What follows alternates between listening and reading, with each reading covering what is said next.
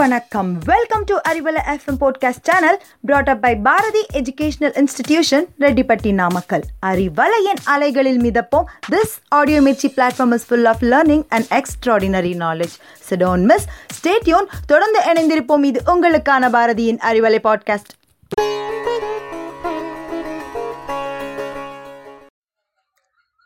அனைவருக்கும் என் அன்பான வணக்கம். நாம் இணைந்திருப்பது அறிவலையில் எண்ணங்கள் அழகாய் இருந்தால் வாழ்வும் அழகாக இருக்கும். பிறருக்கு நாம் செய்யும் நன்மைகளின் பிரதிபலன் மீண்டும் கிடைக்கும் போது அது இரட்டிப்பாக கிடைக்கும். அது தீமையாக இருக்கும் பட்சத்தில் பன்மடங்கு திரும்பி கிடைக்கும். ஆக நன்மையும் தீமையும் எப்படி வருகிறது என்பதை விளக்கத்தான் தீதும் நன்றும் பிறர் தர வாரா என்று சொல்லிவிடலாம். தீதும் நன்றும் பிறர் தர வாரா அப்படியா? அது எப்படி? வாங்க ஒரு சின்ன கதை மூலம் தெரிஞ்சுக்கலாம். அது ஒரு வானம் வஞ்சம் தீர்ந்த வறண்ட கிராமம். பல குடும்பங்கள் ஊரை காலி செய்துவிட்டு நகரத்தார் வாகனங்களுக்கு ரோடு போட சாலையோரமாய் குடியேறிட்டாங்க. ஊரை விட்டு பிரிய மனமில்லாமல் ஊரோடு ஒட்டிக்கொண்டு ஒரு சில குடும்பங்களில் ராமசாமியின் குடும்பமும் ஒன்று. ராமசாமிக்கு மூன்று பிள்ளைகள். இது தவிர ஒரு தாய் ஆடும் இரண்டு ஆட்டுக்குட்டிகளும் இருக்கு. அதோடு நாலு முருங்கை மரங்களும் இருக்கு. ஆடும் குட்டிகளும் வருடாந்திர செலவுகளுக்கும் முருங்கை மரங்கள் வாராந்திர செலவுகளுக்கும் உதவுகின்றன.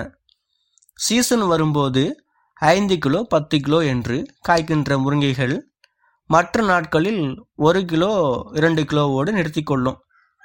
எவ்வளவு வந்தாலும் பையில் நிரப்பி தோளில் வைத்து கொண்டால் ஒன்பது கிலோமீட்டருக்கு அப்பால் இருக்கும்.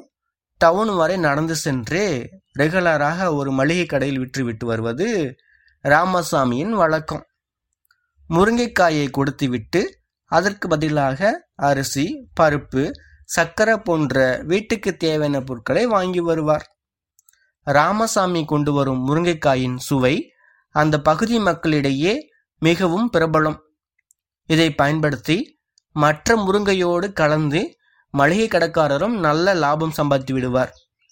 பல வருடமாக ராமசாமி முருங்கைக்காய் கொண்டு வருவதால் மளிகை கடைக்காரர் அதை எடை போட்டு பார்த்ததில்லை. ராமசாமி சொல்கின்ற எடையை அப்படியே நம்பி அதற்கு ஈடான மளிகை பொருட்களை கொடுத்து அனுப்புவார். காரணம் ராமசாமியின் நேர்மையும் நாணயமும் எல்லோரும் அறிந்தது. ஒரு நாள் ராமசாமி பத்து கிலோ முருங்கைக்காயை கொடுத்துவிட்டு அதற்கான பொருட்களை வாங்கி செல்ல சிறிது நேரத்தில் பத்து கிலோ முருங்கைக்காய் மொத்தமாய் வேண்டும் என்று ஒரு சமையல்காரர் வந்து கேட்க அவருக்காக மளிகைக்காரர் எடைப்போட அதில் ஒன்பது கிலோ மட்டும்தான் இருந்தது. அன்று முழுவதும் மளிகைக்காரருக்கு தூக்கமே வரவில்லை. ராமசாமி மீது எவ்வளவு நம்பிக்கை வைத்திருந்தோம்? இவ்வளவு பெரிய நம்பிக்கை துரோகத்தை செய்து விட்டாரே. இத்தனை வருடங்களாக இப்படி முட்டாள்தனமாக எடை குறைவான முருங்கைக்காயை வாங்கி ஏமாந்து விட்டோமே. அடுத்த முறை ராமசாமி வந்தால் சும்மா விடக்கூடாது என்று கடுங்கோபத்தில் இருந்தார். நான்கு நாள் கழித்து ராமசாமி மிகவும் சந்தோஷமாக வந்தார். நல்ல விளைச்சல் என்பதால் நிறைய கொண்டு வந்திருந்தார்.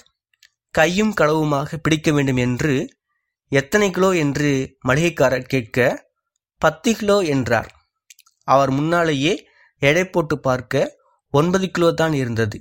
வந்த கோபத்தில் மளிகைக்காரர் பழார் என ராமசாமியின் கணத்தில் அறைந்தார். இத்தனை வருஷமா இப்படித்தான் ஏமாத்திட்டு இருக்கையா? கிராமத்துக்காரங்க ஏமாத்த மாட்டாங்கன்னு நம்பிதானே எடை போடாம அப்படியே வாங்கினேன். இப்படி துரோகம் பண்ணிட்டேயே சே என துப்ப நிலை குறைந்து போன ராமசாமி ஐயா மன்னிச்சிடுங்க நான் ரொம்பவும் ஏழை எடைக்கல் வாங்குற அளவுக்கு என்கிட்ட காசு இல்லை. ஒவ்வொரு முறையும் நீங்கள் கொடுக்குற ஒரு கிலோ பருப்பை ஒரு தட்டுலையும் இன்னொரு தட்டில் முருங்கைக்காயும் வச்சு தான் எடை போட்டு கொண்டு வருவேன். இதை தவிர வேறு எதுவும் தெரியாதுங்கய்யா என்று காலை பிடித்து அழ மளிகைக்காரருக்கு செரிப்பால் அடித்தது போல் இருந்தது. தான் செய்த துரோகம் தனக்கே வந்ததை உணர்ந்தார். இத்தனை வருடங்களாக ராமசாமியை ஏமாற்றி நினைத்த மளிகைக்காரர் அவருக்கே தெரியாமல் ஏமாந்து கொண்டுதான் இருந்திருக்கிறார் என்பது தெளிவானது. இதுதான் உலக நியதி. நாம் எதை தருகிறோமோ அதுதான் நமக்கு திரும்ப வரும். நல்லதை தந்தால் நல்லது வரும். தீமையை தந்தால் தீமை வரும்.